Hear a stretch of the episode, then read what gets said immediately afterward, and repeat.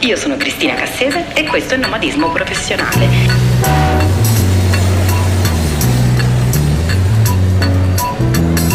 Un podcast unico nel suo genere, interamente dedicato all'antropologia culturale. Ho imparato a leggere l'estate prima di iniziare la scuola elementare. Quell'anno trascorsi i mesi di vacanze con i miei nonni materni in una casa vicino al mare. Tutte le mattine mio nonno mi preparava una specie di caffè, un surrogato in realtà, perché semplicemente riempiva di nuovo d'acqua la moca che si era bevuto lui, senza cambiare la polvere, ma riutilizzando quella già nel filtro. A me il caffè è sempre piaciuto un sacco, l'odore ma anche il sapore. E lui se n'era accorto probabilmente, quindi mi faceva contenta, anche perché subito dopo mi avrebbe sottoposto all'ora di lettura, prima di scendere in spiaggia. Mi insegnò a leggere un poco alla volta, con pazienza ma anche con una certa severità. Ricordo perfettamente la sensazione meravigliosa che provavo giorno dopo giorno. Quei segni incomprensibili e misteriosi che tanto mi affascinavano stavano diventando sempre più familiari e a un certo punto, sbam, magia, sapevo leggere. Dopo qualche settimana di duro lavoro avvenne un'ulteriore svolta. Mentre leggevo, la mia mente in contemporanea sviluppava immagini, proiezioni fantasiose corrispondenti al contenuto su carta. Era una specie di miracolo, una cosa portentosa. Da quel momento ho sempre amato le storie, come tutti i bambini e le bambine del resto. Di fatto, però, quella fu l'estate in cui iniziai ad amare profondamente anche i libri e in particolare i libri simili a quello che mio nonno aveva scelto per insegnarmi a leggere, ovvero una versione semplificata dei poemi omerici. Dopo aver letto di Achille, di Patroclo, di Briseide, della maga Circe e così via, andavamo a mare e durante il tragitto mio nonno mi raccontava ancora qualche storia di quel tipo. Perseo e Medusa, Orfeo ed Euridice, Giasone, il Vello d'Oro e molte altre. Insomma, da allora, inevitabilmente, collego l'immenso, straordinario patrimonio della mitologia classica alla mia infanzia e a quell'estate in particolare. Quei personaggi e quelle vicende fanno riaffiorare i ricordi e il mio cervello le associa a quella precisa sfera sensoriale. I miti per me hanno l'odore del mare, il calore della sabbia e quella sensazione un po' fastidiosa di appiccicaticcio che si percepisce a Taranto quando soffia lo scirocco. E sono sicura che è per questo che crescendo ho desiderato sempre di più di approfondirli quei miti e di conoscerli meglio.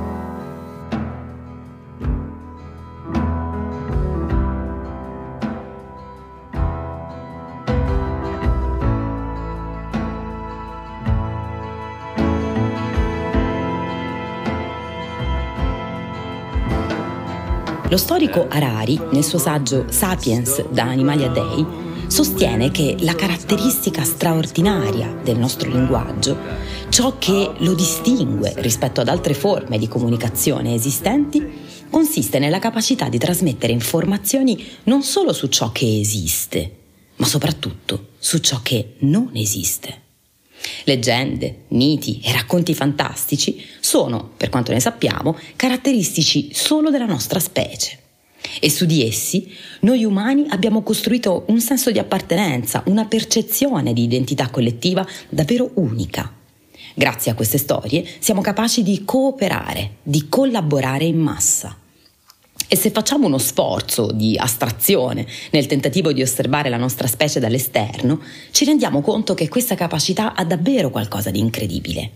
Secondo lo storico israeliano, sono proprio le grandi narrazioni dell'umanità ad aver consentito ai sapiens di diventare i dominatori incontrastati del pianeta, rendendoci in grado di collaborare in modo flessibile e su larga scala. La nostra capacità di inventare storie e di crederci, dunque di agire sulla base di queste narrazioni, è effettivamente qualcosa di portentoso. E lo è ancora di più se consideriamo che per moltissimo tempo i sapiens hanno tramandato queste storie di generazione in generazione attraverso la loro voce. L'oralità è parte integrante del nostro essere umani e non a caso tutti i popoli, tutte le società esistenti o esistite in passato hanno prodotto una qualche forma di patrimonio orale, di tesoretto di storie tramandate oralmente. Le tradizioni orali sono un concentrato di informazioni preziosissime per l'antropologia, perché queste storie costituiscono i tasselli con i quali una determinata società costruisce se stessa, definendo valori, ruoli sociali, comportamenti. Nell'ambito delle culture mediterranee antiche e in particolare nel mondo greco classico, l'oralità ha avuto la meglio anche per molto tempo dopo l'invenzione della scrittura, che inizialmente era usata soprattutto per ragioni pratiche più che narrative. Sulle prime tavolette d'argilla delle antichissime civiltà dei fiumi troviamo infatti soprattutto informazioni eh, sul numero di capi di bestiame o sugli scambi commerciali oppure testi giuridici come il famosissimo codice di Hammurabi, manuali per orientarsi nell'aldilà come il libro dei morti dell'antico Egitto. Certo ci sono anche le storie come quella di Gilgamesh o il racconto di Sinuè, ma la trasmissione di questi contenuti avveniva, per quanto ne sappiamo oggi, prevalentemente attraverso la forma orale. È solo a partire dalla fine del V secolo che le cose si rovesciano e progressivamente la cultura del libro prende il sopravvento anche se questo non determina affatto la scomparsa dell'oralità, che assume invece altre forme, spesso contaminate, mescolate a quelle scritte. Ci sono altri contesti però dove invece la scrittura resta assolutamente marginale, se non addirittura inesistente per secoli, tant'è che nell'ambito delle scienze umane si usa l'espressione popoli senza scrittura oppure società a trasmissione orale per indicare i moltissimi casi in cui non si è avvertito probabilmente alcun bisogno di fissare per sempre il proprio patrimonio di storie e di narrazioni.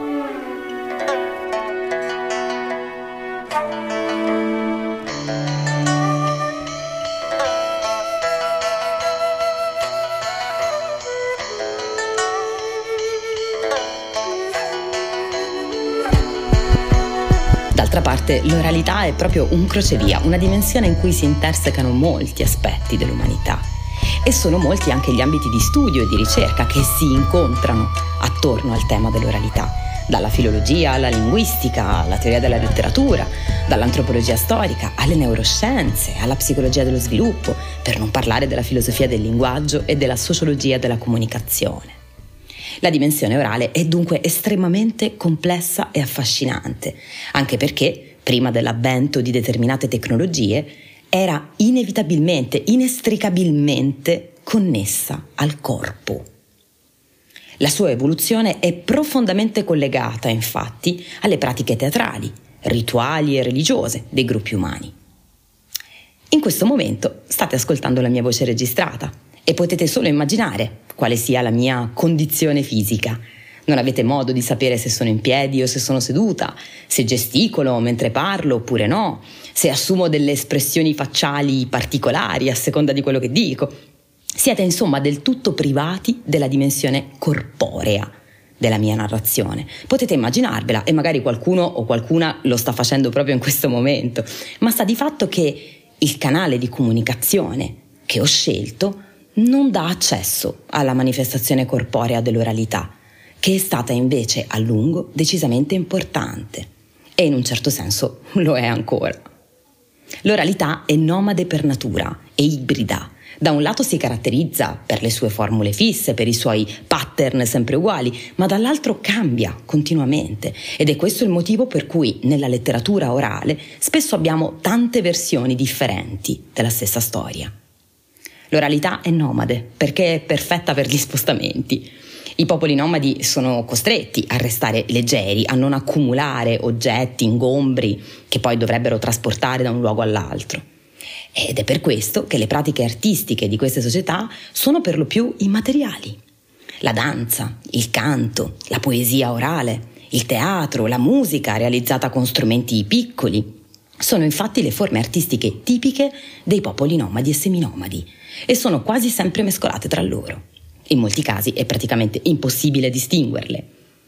In alcuni contesti poi la dimensione orale è particolarmente significativa anche in regime di sedentarietà e l'esempio più eclatante è certamente costituito dalle culture africane, che sono un terreno di eccezionale interesse per lo studio delle società a oralità integrata o prevalente.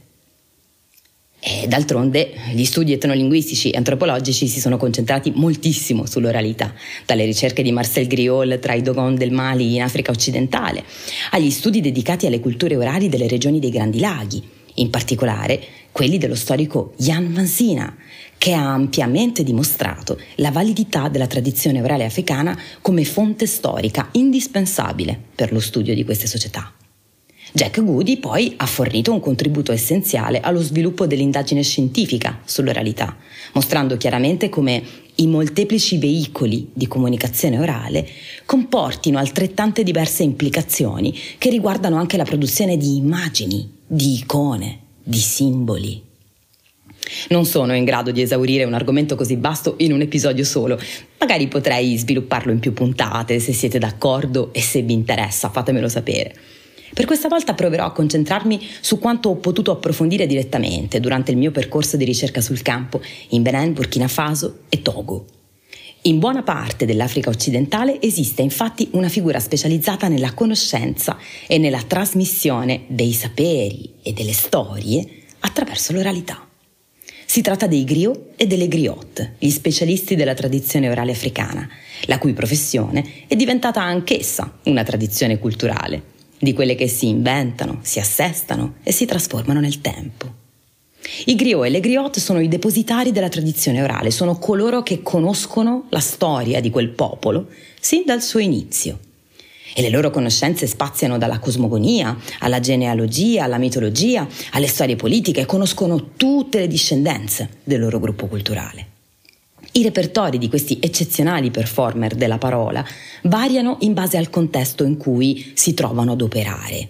L'accompagnamento musicale poi è molto importante e solitamente gli strumenti utilizzati sono tre, ovvero la cora, il balafon e il giambè, accompagnati anche dal canto in alcuni momenti. Questa complessa arte si basa perciò su un uso molteplice e poliedrico della narrazione.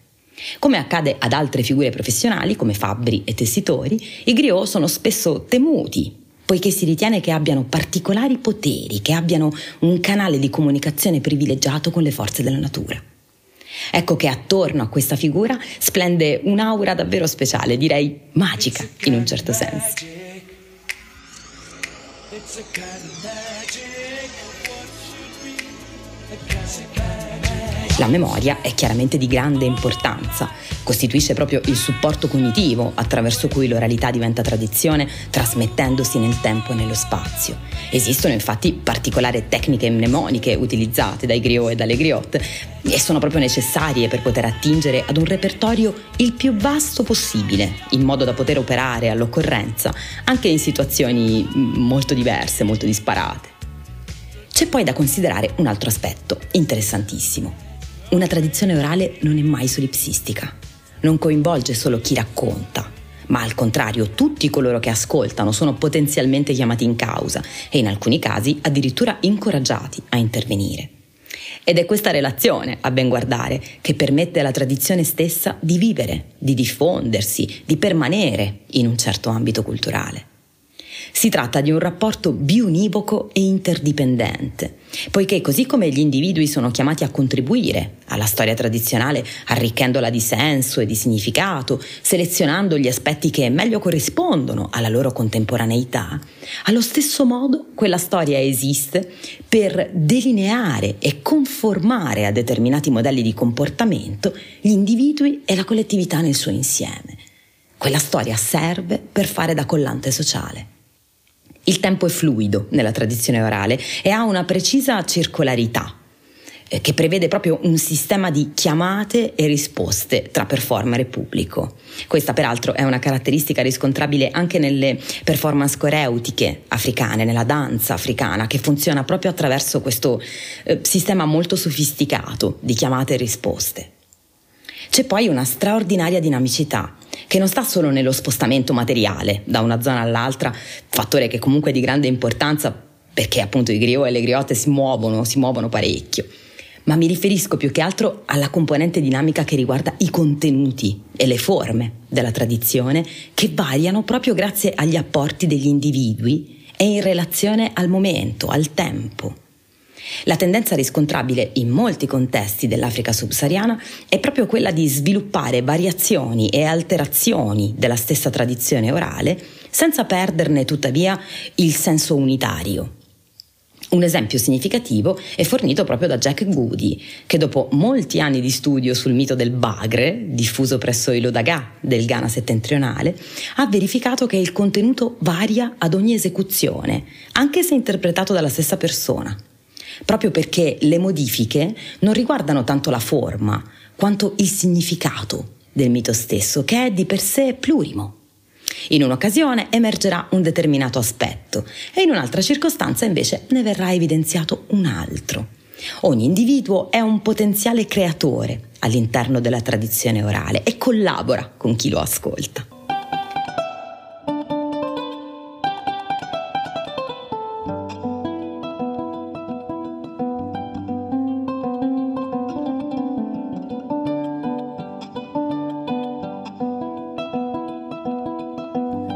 La rigidità e la fedeltà ad una narrazione univoca sembrano tipiche più delle tradizioni scritte, insomma, che di quelle orali. In passato una delle funzioni più importanti dei griot e delle griotte era quello di mediare i conflitti interni al gruppo, oppure di consigliare i re nel caso di lotte o scontri con altri gruppi.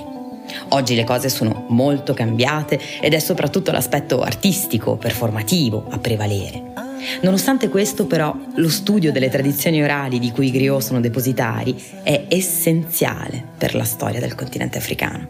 Ma c'è di più. Perché grazie a questi studi possiamo comprendere meglio il funzionamento della trasmissione orale in genere, che a quanto pare sta ritornando in auge.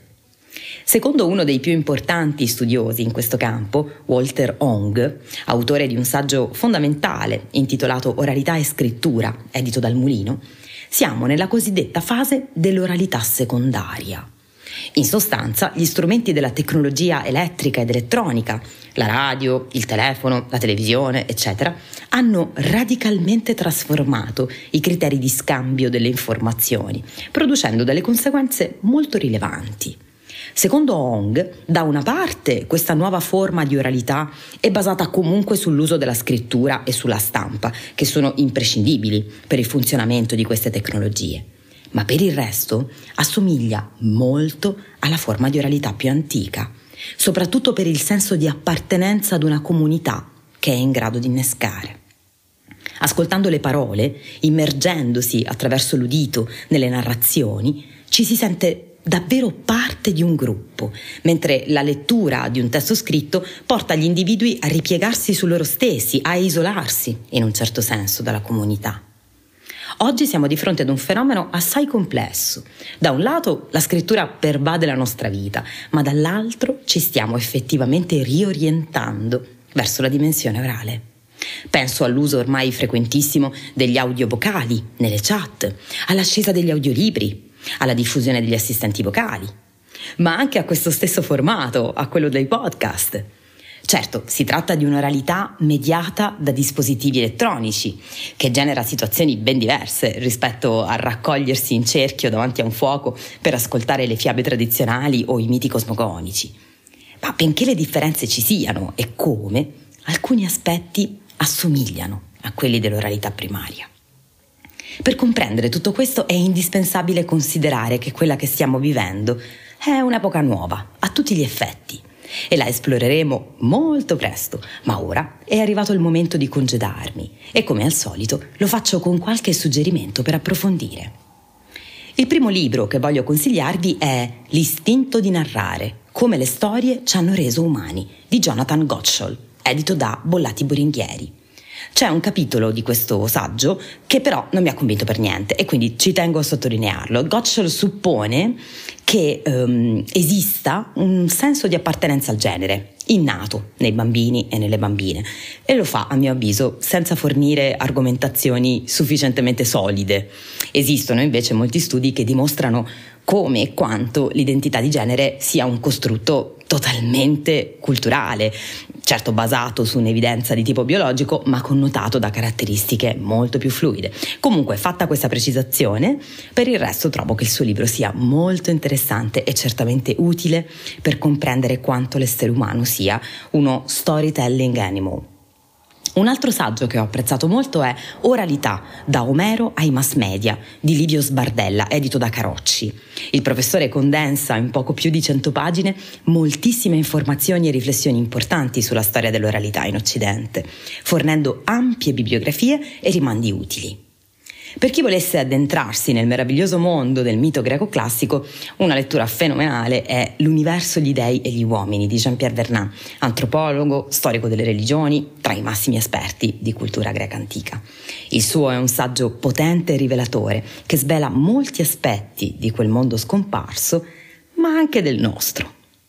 Per approfondire invece le questioni più etnografiche e antropologiche riguardanti le tradizioni orali in Africa, consiglio il saggio fondamentale di Jan Vanzina, Oral Tradition is History, e il meraviglioso TED Talk di Sibo Bangura, The Griot Tradition of West Africa. E voi? Avete interesse verso un patrimonio orale specifico? Cosa ne pensate delle nuove forme di oralità? Vi piacerebbe un episodio dedicato al ricco repertorio delle fiabe europee? Fatemelo sapere nei commenti sulla pagina Facebook Nomadismo Professionale e sul mio profilo Instagram. Se questo episodio vi è sembrato interessante e volete sostenere il progetto, offritemi un caffè o un cappuccino su Kofi. Grazie per il vostro ascolto e statemi bene.